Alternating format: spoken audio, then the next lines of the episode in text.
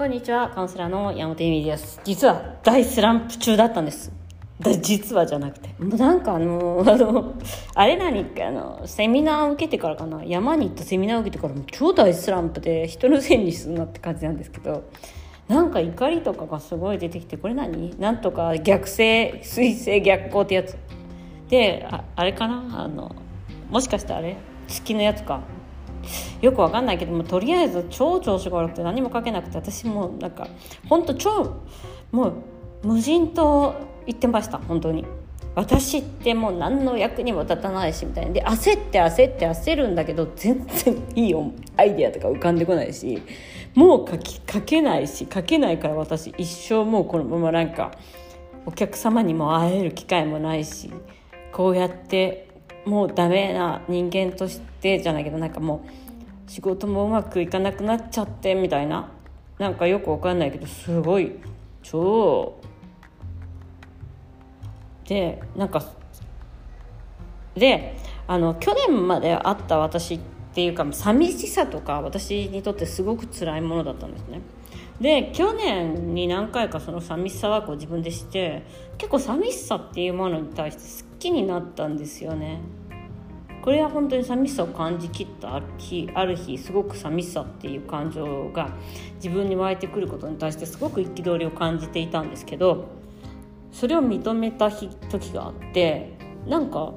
それから寂しさとか悲しさとかがすごい楽しくなっちゃったんですよ。そういう自分がいいみたいな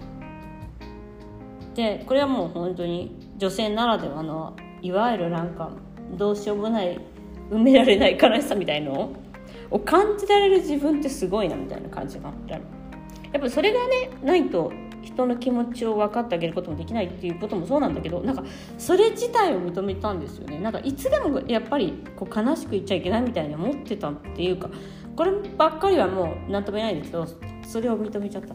でも今回はいつも昔みんなにある私がずっとやってるイナツアーリドのやっぱり無価値観なんですよね。無価値な自分がいるっていうところを認めなくちゃいけなくて。なんか焦る自分とかもうすごい体中で感じようとすると本当に気分が悪くなるぐらいかになっちゃって。ね反動でなんか昼ご飯食べた後にラーメン食べたりとかね。なんか埋めたいんだと思うんだけど。でやっぱりお友達に話したいと思うんだけどなんか話せないし、まあ、カウンセラーさんとかももうそろそろ行こうかなみたいな感じで思ったりとかもしたんですけど、まあ、ちょっと自分に向き合わなきゃなと思ってで、まあ、瞑想回数を増やしたりとかもしてましたしまあ、ヨガやったりとか結構散歩しようと思うとなんか夕方に雨降ったりとかして散歩ができなかったとかそういうのもあるんだと思うんですけど、まあ、ヨガのレッスンとかねそういうカウンセリングとかはできてたんですけど、まあ、カウンセリングの量もなんか量っていうかその今週ちょっとなくてあんまり。アポがすごい少なかったんですよね。まあ、それもあるのかな。なんかすごいこう置いてきぼり感というか私の発信が面白くない感みたいな。なんかこんな誰も見ないしなみたいな。どうせままたどうせかみたいな。あんなにどうせって思うなって言ってんのにどうせどうせみたいな。でどうせって思ってる自分がいるなって。なんか見えないようにしてるけどいるんですよね。で何回か、ま、その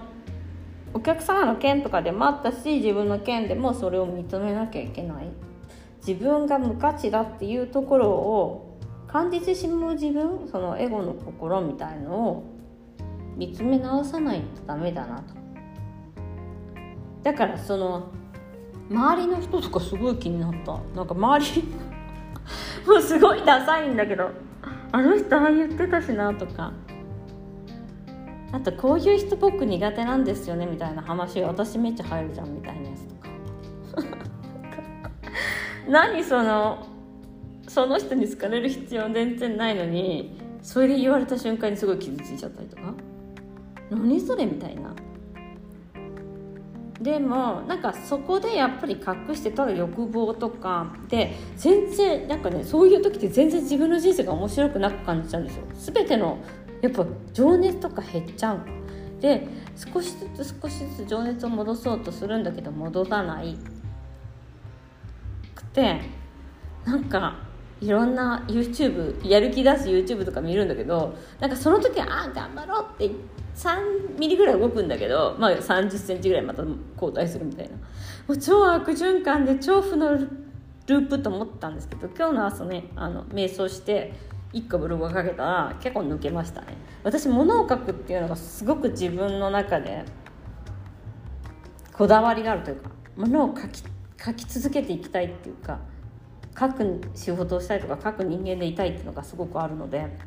それができたことによってちょっとすごく救われた部分がありましたね今日ね。そのお客さんの一言を自分で解釈するっていうことだったんですけど本当にこうやってですね感想とかいただけるとすごく嬉しいですね。そのまあそれはあのどういうふうに瞑想じゃなくて、えっと、カウンセリングを受けたいかっていう話だったんですけどそれをしつこくしつこく意地汚くですねあのブログに書かせていただきました。でそうですねだからやっぱり誰でも落ちる時は落ちるなというか私は落ちるなと思いましたね。ただ今回やっぱ自分の無価値観っていうのに向き合うっていうこと一人で向き合っちゃったんですけどすごく時間がかかったんでもうコスパ悪すぎなと思って今度これ来たらすぐ行こうと思いました。カウンセラーさんとかに。いや今回行ってないんですけどなんか行くの面倒くさかったんですけどね今回なんかね。なんかそういうことさえもやっぱね面倒くさくなるんだなと思いました。そ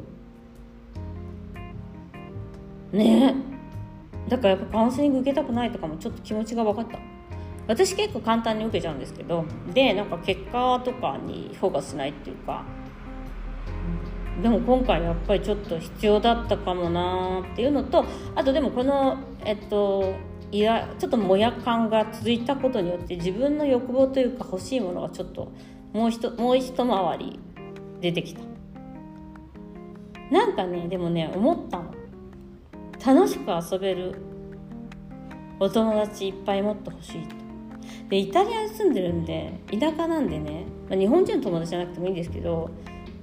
なんかね田舎だからお友達できにくいみたいに勝手に思い込んでるとこがあってみんななんか頭も固いし仕事もしなきゃいけないし時間もお金もないみたいな人ばっかりみたいに思い込んでるところがあるんですよ自分の中で。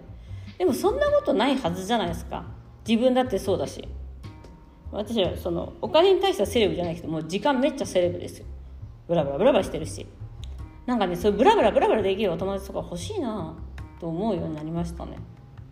あんまなんかお友達いっぱいいるんだけどそうやってブラブライタリアでできるお友達？イタリア人でもいいんだけどいないなみたいな。いるんだけど結構みんな真面目に仕事してたりとかするっていう。ということでなんか一緒に遊べる人募集心の中で募集しようみたいな。もっともっと遊びたいなと思いましたね。うん。なんか夏だからね。ということで。今日は最悪なところから落ち上があののし上がってきた第1通目のポッドキャストでした。ご視聴ありがとうございます。